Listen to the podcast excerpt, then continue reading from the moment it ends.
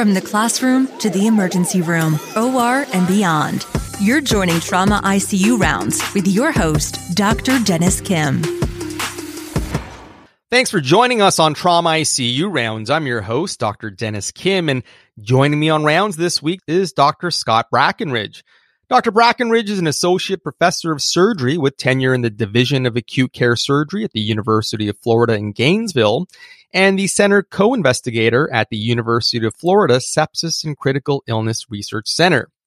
He completed his general surgery residency training at UT Southwestern Parkland Memorial Hospital in Dallas, Texas, followed by a trauma surgical critical care fellowship at the University of Washington Harborview Medical Center in Seattle, Washington. And Scott, I want to say a big congrats to you. I saw on social media just within the last couple of weeks, you had made the announcement that you are in fact returning to Harborview. So congrats on that. Thanks, Dennis. It's uh, great to be on the show and uh, really excited to be here to talk about this stuff. And yeah, it's also exciting to when you always it's always great to have a chance to go back and contribute to a place that built you up. So it's it's exciting times for sure.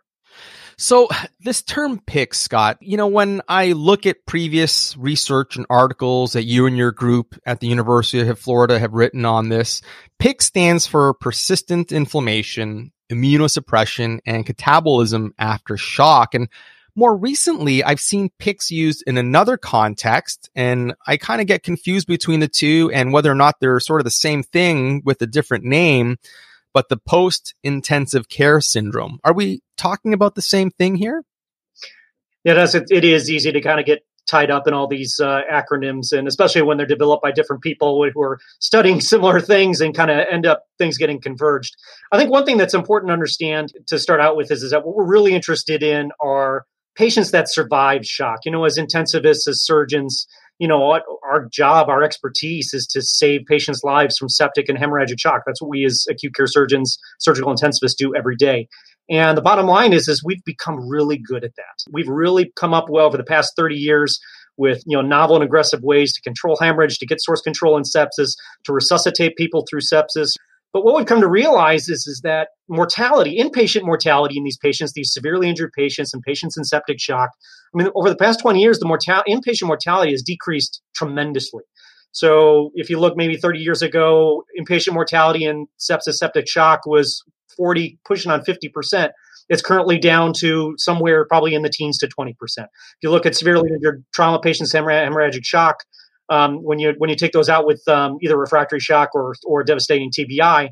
Uh, mortality in those patients, you know, and these patients were usually dying from multi-system organ failure, was about 20 to 30 percent, and that's now in the single digits. So, but the, what we've come to realize is before we run around and start giving ourselves high fives and slapping each other on the back that we've solved the problem, is, that we've identified and and a new what I'd like to call phenotype of patients that survive shock, and and that phenotype is what we call chronic critical illness. And that's really just patients, that, and you know, any you know attending you know clinician or med- even down to medical student knows what those patients are when they see them. You see this patient who's been in the ICU for 14 days or more and is just kind of sitting there smoldering. They survived the shock episode, but they're sitting there and they're smoldering with persistent organ dysfunction. They're on CVVH. They're they're still on the ventilator and they're just not improving.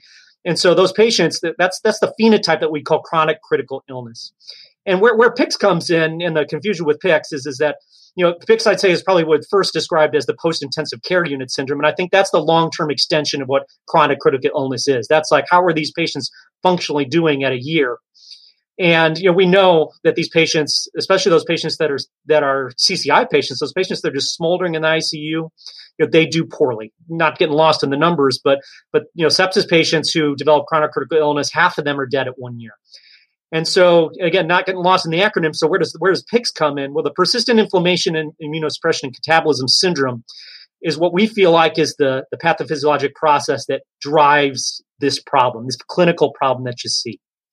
And so thinking about how this has developed and we've come to recognize PICS, you described the, the phenotype of the patient and yeah i can walk through the icu I, I, eyeball my patients. I realize they've been there for a while and i think right away oh yeah this is chronic critical illness and we should try to change up our management strategy to focus on more things like rehabilitation and good nutrition and preventing complications what's the characteristic kind of makeup or presentation of these patients from a laboratory or biomarker standpoint? And is this something that we should be looking at commonly or more in the context of basic science research trials? Sure, that's a great question. And I think that brings up an important point, which I think is to distinguish between two things. And number one is what's the difference between a phenotype and an endotype? And you know, the phenotype is exactly what you and I have been talking about. It's that it's go, walking to the bedside and just seeing that patient clinically not doing well. That's chronic illness. It's you know, this patient is smoldering. They're just not improving. They're stagnated, and they're not doing well.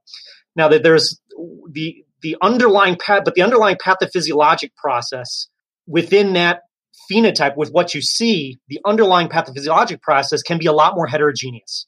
And so, in other words, there's there can be a lot of different patterns of pathophysiology, immune dysfunction, catabolic dysfunction, organ dysfunction that's happening underneath the things that you don't see, but that are happening biologically. And that's the endotype. And it's really important to distinguish between the two, as that it's important. If the phenotype is the clinical outcome that we're that we see and that we're trying to prevent, but unless we understand what the different endotypes of this single phenotype is, um, you really can't develop therapies and target useful ways to get these patients better. And so I think that's one thing that's really important is going to be can we identify ways to individually endotype these patients so we understand which of these mechanisms we're talking about are the mechanisms that are driving these poor outcomes. And so when you talk about endotypes, is this something that we're identifying on the basis of an array of laboratory tests, or is it based on the patient's underlying genetic profile? It's all the above. And I think uh, there's different ways to approach it. There are some endotypes that can be determined just by kind of like the routine labs that you're going to see on your CBC and your your your BMP and your LFTs and things like that. But those are mostly re, you know revolving around organ dysfunction, which we've been gotten pretty good. You know, you and I, it's in the ICU, we've gotten pretty good at being able to classify you know different levels and stages of, of, of organ dysfunction, which is an endotype in and of itself. But then the question of what's the endotype that's driving that underlying organ dysfunction, and that's where it gets a little bit complicated because we really don't have great clinically available biomarkers I'll just use biomarker in general. And a biomarker can be anything, right? I mean, a biomarker is some can be a, a, a, plasma protein. It can be something like creatinine, like when we were talking about organ dysfunction. It can be a more specific protein, like if like assessing an inflammatory cytokine, like IL six. Um, but it also can be something else. It can be a, an assessment of the patient's immune response by the transcriptional profile, by the expression profile of what the patient's circulating white cells or specific uh, you know lymphocytes are, are, are, doing. So there are many ways to endotype a patient. The challenge is is how do we translate our findings of what the pathophysiologic process, process in these patients are. Again, as you mentioned, what we know in these patients that aren't doing well, what we've been able to measure scientifically is that these patients who have chronic critical illness that transitions later into post-intensive care unit syndrome, you know, I think we've had pretty convincing evidence to this time that that the pathophysiology driving this in most patients is this underlying endotype of a persistent state of inflammation, a catabolic state where patients can't rebuild muscle mass, and probably most importantly, in my opinion, especially with clinical relevance, is a state of prolonged immunosuppression where these patients get repeat infections, which add as secondary insults, and it just becomes this vicious cycle that you can't get out of. This 14 day mark for defining chronic critical illness, is that usually when that switch happens? Yeah, the 14 day definition actually came from from looking at previous data that really came out of some sepsis data for us, but we also have shown that in the in, in trauma patients as well. This is that 14 day mark is really where the mortality, the long term mortality, increases significantly. If you're not out of the ICU by day 14 and you have persistent organ dysfunction, which is still requiring end organ support, especially, um, you know, your long term mortality. And that's important. Understanding that, as I told you, you know, inpatient mortality is significantly you know dropped in the last several years. But you know, uh, until very recently, within the last 10 years, we really didn't know what happened to these patients after we patted ourselves on the back and sent them out to the LTAC or to a skilled nursing facility. And what we found is, is that those patients that are that are still in that CCI, that chronic critical illness state, at 14 days with end organ dysfunction, you know, they're first of all their their discharge dispositions are poor. They're either going to an LTAC or SNF if they survive, and then those patients the vast majority, well, at least half of those patients, especially within surgical sepsis population, half of those patients are dead at a year, or they have significant functional disabilities, whereas they were you know functional you know relatively functional or, or highly functional people before that yeah, and imagine that there would also be some significant downstream effects on loved ones and family members who are going through this with the, the patients as well. Now, Scott, are there certain risk factors, injury patterns, or specific infections that we should be more or less concerned about when we're admitting patients to the ICU who are sick in the throes of septic or hemorrhagic shock? Yeah, so the, the patients, we have a pretty good handle of the at least the clinical risk factors of which patients are going to develop CCI um, and chronic critical illness. And and in, within the trauma population, those patients are patients who are you know hemorrhagic, clear, clearly in hemorrhagic shock, um, and or an ISS greater than 25. So high injury burden, hemorrhagic shock, and that makes sense. Uh, and really with the underlying pathophysiology, um, that you have this this acute clinical insult that is either severe injury or sepsis, which has this huge systemic inflammatory response initially, and is and this aberrant host response to injury is is one of the key key manifestations of determination of who is or isn't gonna gonna recover, especially if you don't resolve that. So um, in trauma, the patients that are at risk are usually patients that have a hemorrhagic shock, ISS greater than 25. In sepsis, and people, most people won't be surprised by this. Actually, age is probably one of the key factors, as well as comorbidity burden, un- existing kind of low level or incipient organ dysfunction, i.e., somebody who's kind of got stage two chronic kidney disease. Um, but then finally, again, the severity of the septic insult um, and how sick the patient is when they're initially treated, which again raises the, the point about how important you know, we, we, you and I could debate back and forth with uh, Dr. Martin and Ho and others about what aspects of the Surviving Sepsis campaign are are really leading to improved outcomes. But I think one thing that is clear and undeniable is is that what that Surviving Sepsis campaign has do, uh, has done is it has um, brought screening and diagnosis, prompt diagnosis, and initiation of treatment and and, and restoration of end organ perfusion to the forefront. And that's really where the the the uh, improvement of outcomes is likely to come from. So um, those are the risk factors for the patients. I think those are the patients that, the, as you as a clinician in the ICU, need to be keeping an eye out for, and then and and and also helping to kind of paint things realistically for the family um, um, with regards to hey, is your 88 year old loved one who came in with urosepsis and um, and and septic shock, you know, you got them through the first three or four days you know you're at five six seven days and the patient's not improving and on a trajectory where you think they're going to be in the hospital 14 days in the icu i think their their long-term trajectory becomes a lot more clear and that should be helpful to you as a clinician understanding and trying to help the family understand the implications of what their long-term outcome is going to be and whether or not that long-term outcome is something that would be acceptable to their loved one yeah, that's a, a, great point, Scott. I think anytime patients come in, especially our elderly patients, having these conversations up front is so important to help set those expectations and to get a clearer sense as to as to where we might end up in terms of trajectory. And the other thing I always ask our learners is functional status. You know, is this sort of a 65 year old grandmother who's actively taking care of five grandchildren, going and doing all the grocery shopping, cooking and walking two blocks every day versus someone who's maybe in a little bit more of a morbid kind of condition whereby they they're not even doing their own sort of ADLs. And so I think that always helps to kind of set that trajectory right up front as well. Agree with you 100%. So one of the things when it comes to trauma, I think when we have a patient who's been severely injured, that ISS greater than 25, you know, blunt polytrauma patient, whenever patients are quote unquote unstable in the ICU, it's always bleeding, bleeding, bleeding until proven otherwise. But time and time again, what you see is that, you know, you get your patient their whole blood transfusion, their one to one to one. And once you've got the bleeding and coagulopathy under control, they're, they're still in this kind of persistently inflamed shock like state. And I try to always explain to the learners that this is the systemic inflammatory response syndrome and they're vasodilated. They've got all kinds of circulating cytokines that are wreaking havoc all over the place. Their SVR is low. They might have some myocardial suppression. And we get so caught up in bleeding, bleeding, bleeding. And of course, for any acute trauma, that's always the way we want to be thinking. But it really is amazing how it just varies from patient to patient, whether it's a prolonged state or something they get over in a day or two. It just seems so variable. and, and that's you're bringing up a great point about how do we how do we take the the basic science findings and translational science that we found or to this day this point about this underlying pathophysiology and bring it to the bedside.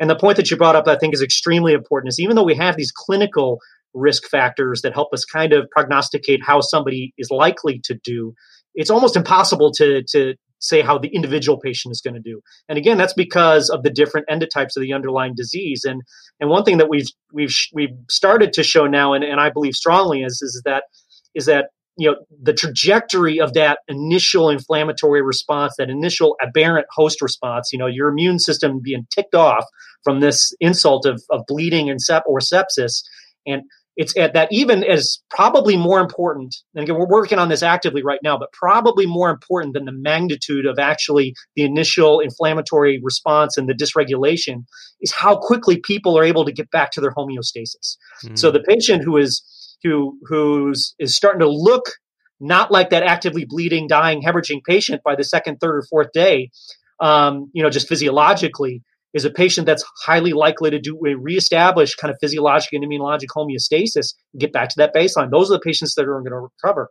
But it's those patients who still on day, especially I think the cutoff point is probably going to be about day four. When you still have those patients who at day by four are still acting like that, just severely sursing patient and sucking mm-hmm. up fluid and still has a bit of a vasopressor requirement and and is you know, still on CVVHD and, and just physiologically shows that they still are have that that smoldering fire pit still going as opposed to to getting back to what I say is uh, one analogy I say is it's kind of like a crackling campfire. Your your immune system and your and your kind of physiologic state after septic shock or hemorrhagic shock, you know, you, you kind of watch your immune system be this cool little crackling campfire. It's cool to sit to sit out the campfire, feel a little bit of the heat and enjoy the the sounds and the crackles and and what happens is when you have sepsis or hemorrhagic shock, somebody throws gasoline on that fire, right? Boom, big explosion.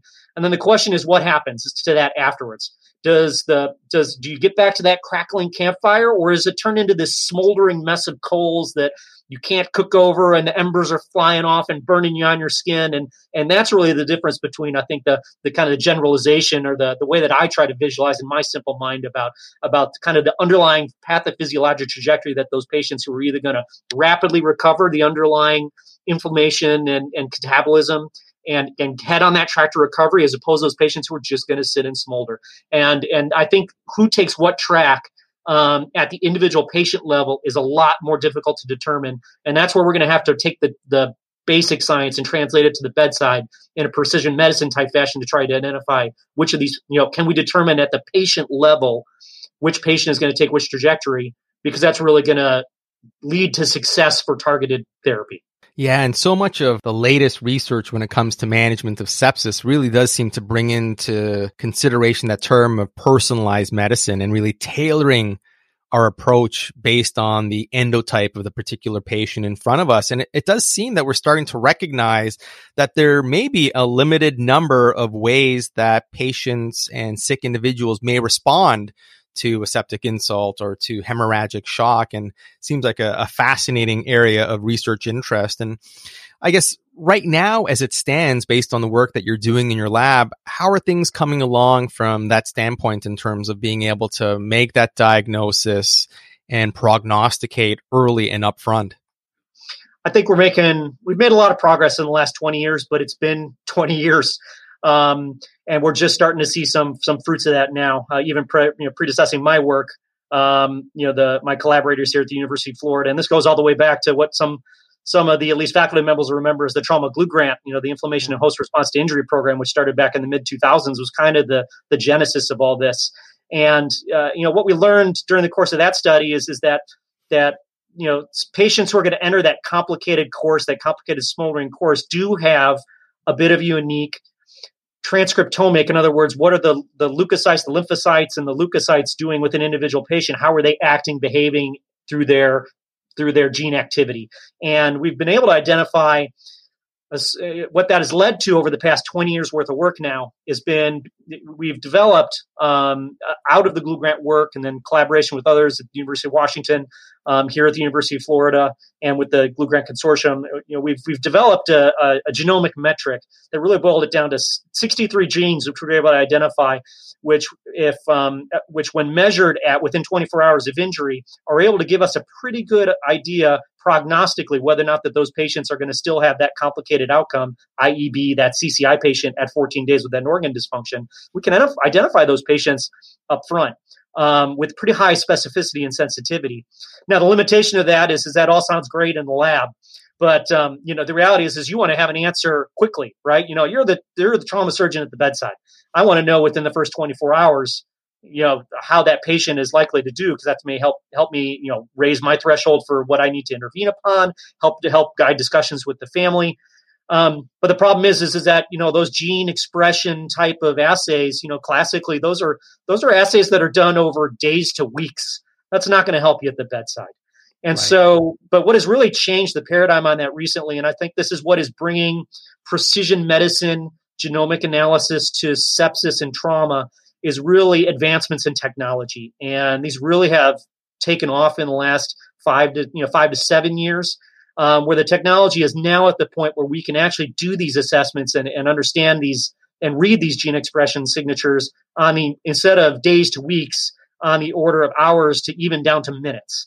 And so that has been the big game changer. And so I think it'll probably come to sepsis before it comes to trauma because it actually is, is starting to be commercialized um, um, in the sepsis realm. But obviously, we'd like to to be able to see finally see this work translate to at least from a prognostic standpoint, i.e., how a patient's going to do to the bedside sooner rather than later. I think the cusp is coming. Now, there's another question about now you can have biomarkers and metrics that prognosticate, but another important thing to understand is is there's a difference between prognostication and prediction. And so prognostic, you know, a prognostic biomarker is a biomarker that tells us how somebody's likely to do in an outcome later prediction a predictive biomarker is different a predictive biomarker is can this tell me give me insight into the patient's the individual patient's endotype that this biomarker is reading and allow you to predict whether or not a patient would respond to a given therapy? And i think that's where we still need to do some work and that's actually the next big step is because you know i think you you, you and i have seen in our careers um, and even predecessing our times the generations of especially back in the what we like to call the sepsis wars of the 80s and 90s when all the immunomodulators came out we're going to save the day and, right. and, cure you know so cure all our sepsis patients from having the cytokine storm et cetera. And and those all failed miserably. And the problem is is that we don't know whether or not the individual agents we're trying to use match up with the endotype that the patients the, the pathophysiology endotype that the patients actually have. So i think we're on the cusp of that soon and then, Scott, when it comes to patients in hemorrhagic shock, obviously the key principles are number one, identify and stop the bleeding. And then number two, uh, resuscitate, ideally avoiding large volume crystalloids, one to one to one resuscitation, plus or minus whole blood, and or TXA. And we've and we've seen that is you know you and I have seen that you know in our careers. I think you and I are probably pretty close to the time frame where you know like when I was in fellowship at Harborview in the in, in you know in at Parkland in the mid 2000s and then 2010 at Harborview. You know, around the turn of the century, you know what were patients, what were trauma ICUs filled with? Trauma ICUs were patients were filled with patients that looked like you know the Michelin tire man with four chest tubes in, proned, open abdomens, and you know just were total physiologic disasters. And and as we have learned how our how important it is to appropriately and judiciously and rapidly resuscitate trauma patients and get rapid source control, how you know entities like post trauma ARDS slash you know intra-abdominal or uh, you know compartment abdominal compartment syndrome is an entity that almost is historical at this point. Not completely, obviously, but but it's certainly not like it was back in those days, as right. I'm sure that you had seen. So um, we've seen that that is important, and and that makes sense. I mean, that was that underlying that same underlying pathophysiology is that we were in, in a way almost you know perpetuating in, in patients by doing these things. You know now we've learned to, to minimize that but but that is still the same underlying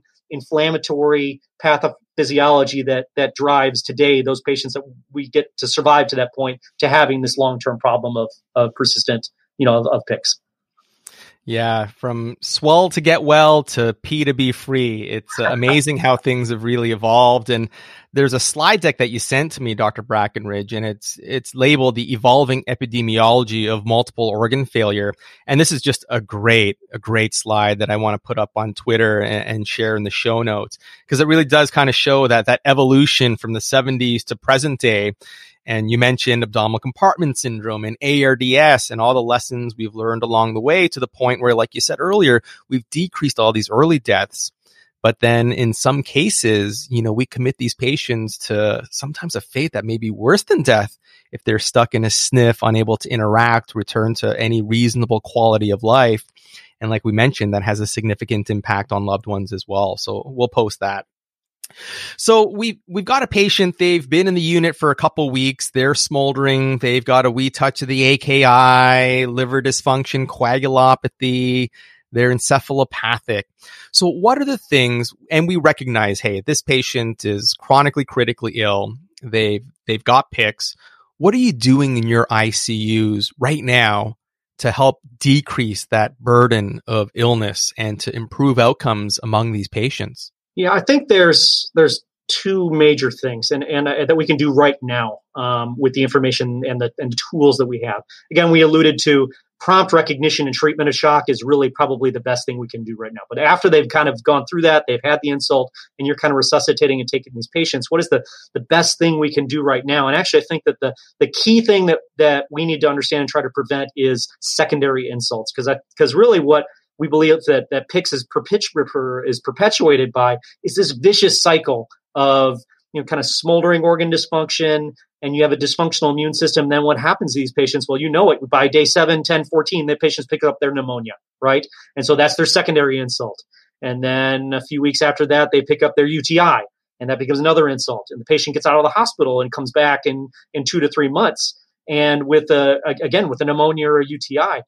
And, and so I think that is our biggest challenge right now is what is perpetuating this is an incompetent immune system that's having these patients have you know what we like to call sepsis recidivism. Doesn't matter if it's trauma or sepsis that was the initial insult.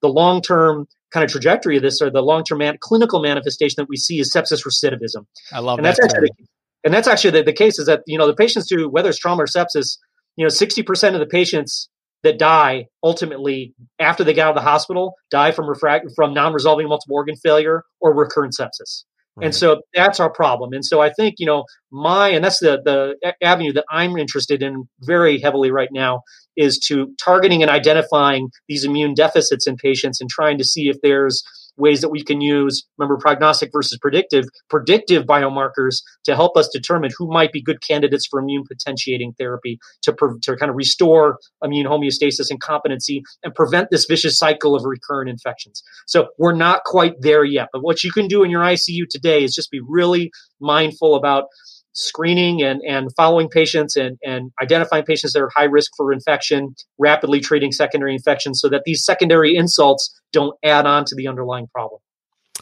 Yeah, I know in, uh, our unit, the, the nurses kind of give me crap sometimes because I'm a big stickler for our checklists and our invasive line monitors. And like you're saying, you know, with the sepsis recidivism, and again, I love that term, we want to avoid things like VAPs and CAUTIs and CLABSIs and C. diff and SSIs and so on and so forth.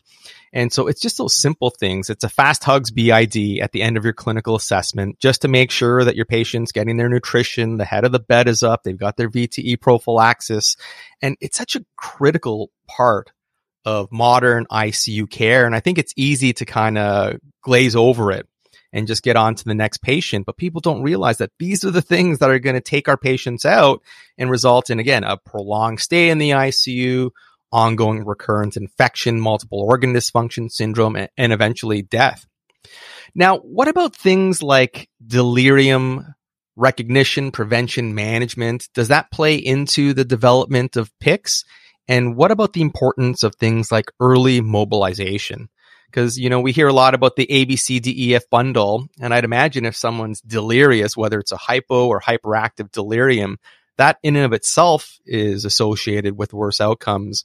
Uh, what are you doing in regards to delirium and mobility in your ICU, Scott?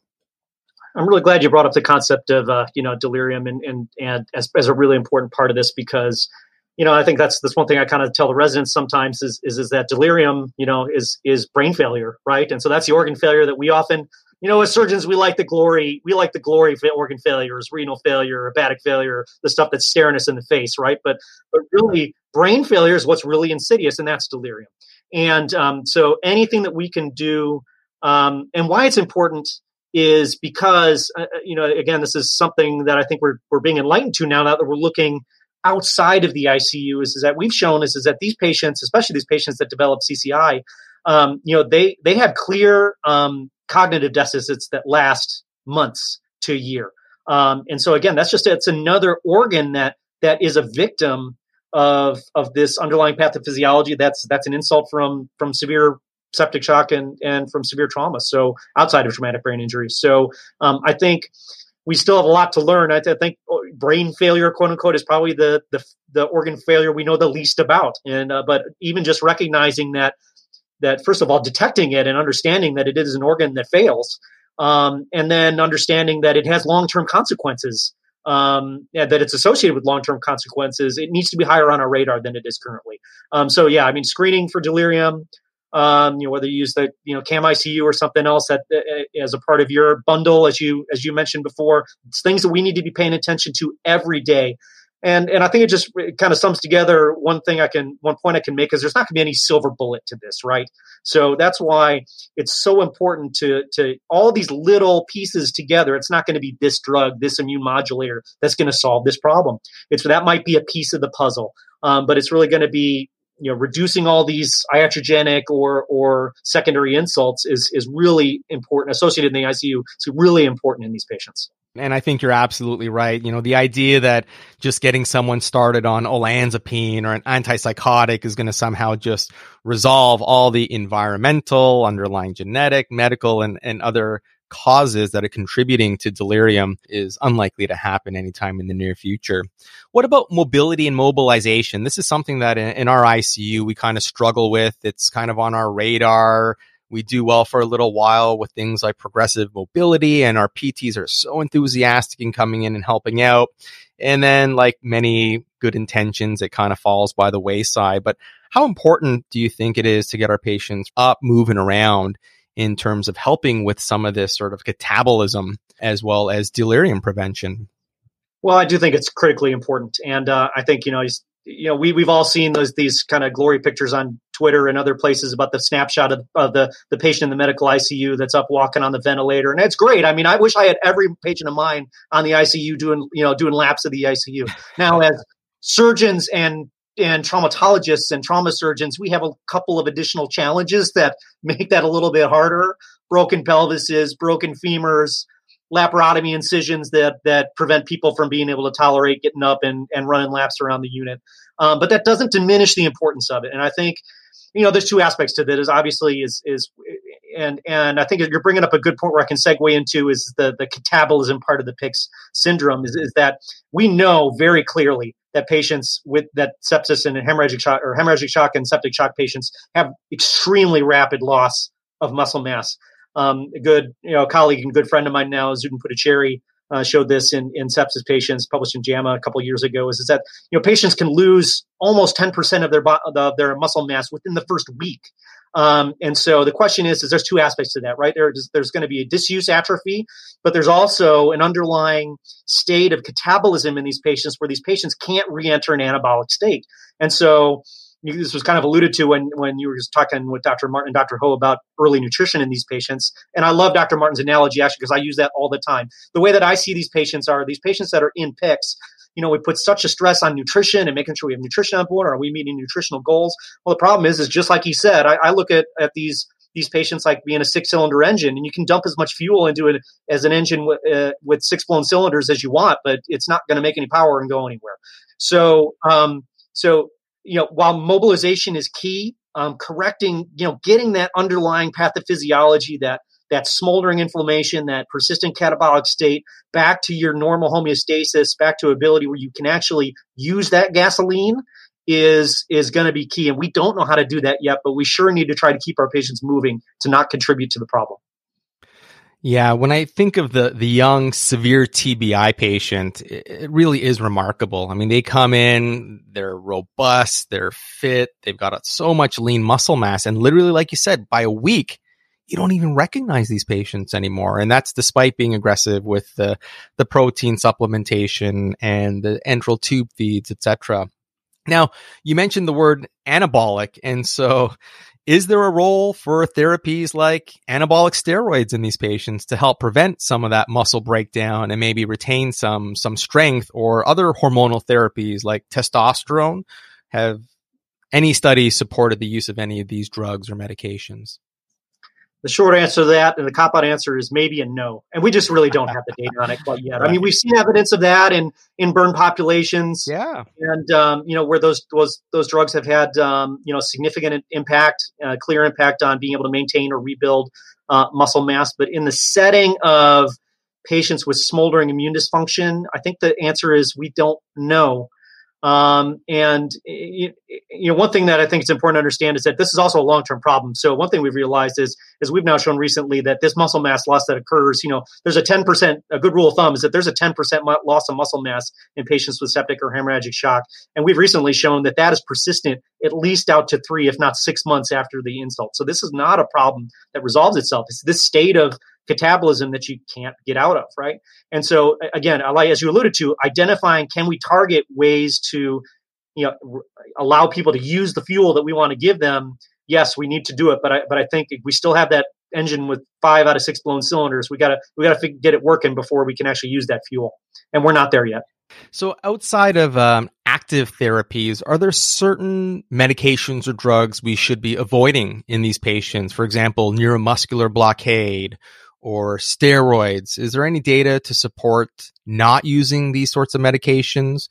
I thought in the past I had also heard something along the lines of aminoglycosides as well as gram negative sepsis maybe contributing to the development of PICS, but I'm, I may be off on that one. Well, I think the, um, I think the one thing that I humbly disagreed with with Dr. Martins and Ho on your sepsis episode was that steroids in sepsis are benign. Um, and I think that in the setting of the trials that exist, which have inpatient or maybe 28 day mortality data, that's a fair summary of the study. But I'm not convinced that that's relative to long term outcomes, especially when I told you that the major problem with these patients is prolonged immunosuppression and sepsis recidivism, whether or not you're a trauma patient or a sepsis surgical sepsis patient. Um, I'm not sure that that things like steroids in these patients are is benign and so um, I, we don't know, but but I think I think it's um, risky and uh, to say that they carry no risk. I mean, there's no free lunch in medicine, right? That's another thing we always like to to tell our residents. Everything has a risk and a benefit, and I don't think that we quick completely understand the long term pathophysiologic risks and how that manifests as long term clinical outcomes. Because as intensivists, we're just now starting to understand that we need to look beyond ICU discharge as to are our patients having good outcomes. So, in terms of what the future holds, it sounds like still quite a bit of work to be done. But where do you think uh, we should be moving towards in terms of recognizing, diagnosing, and treating PICS among our critically ill and injured patients? I think there'll be two things that I think we can see in the short to you know the short to moderate term future that we might be able to see at the bedside. I think those two things are um, precision prognostic metrics, like we discussed before, to help us identify early on so we understand, at least at the patient level, the individual patient level in precision medicine fashion, which patients are are looking like that they're highly likely to be on that trajectory. And we need to be really careful and mindful about about looking for secondary infections and and and uh, secondary insults that could really compound the problem. I think that's the first. I think that's coming. I would say on the on the scope of you know within the next couple years. And then I think I think the the the next thing that we'll be able to translate to the bedside, most likely, in my opinion, that the, the deficit of these of the PICS deficits I'm talking about, the thing that I think that we can have the greatest impact on on patients in the short to moderate term is going to be finding ways to get back to immune competence, treating that immune suppression, identifying patients who have a primary endotype of immune suppression, and understanding that if you can identify that endotype, you know, can we do things that isn't going to perpetuate that, i.e., giving steroids, maybe perhaps inappropriately, versus um, finding ways, agents, and and proceeding with trials to augment those patients and restore immune competence to those patients to stop that vicious cycle of sepsis recidivism. We're starting clinical trials on that now.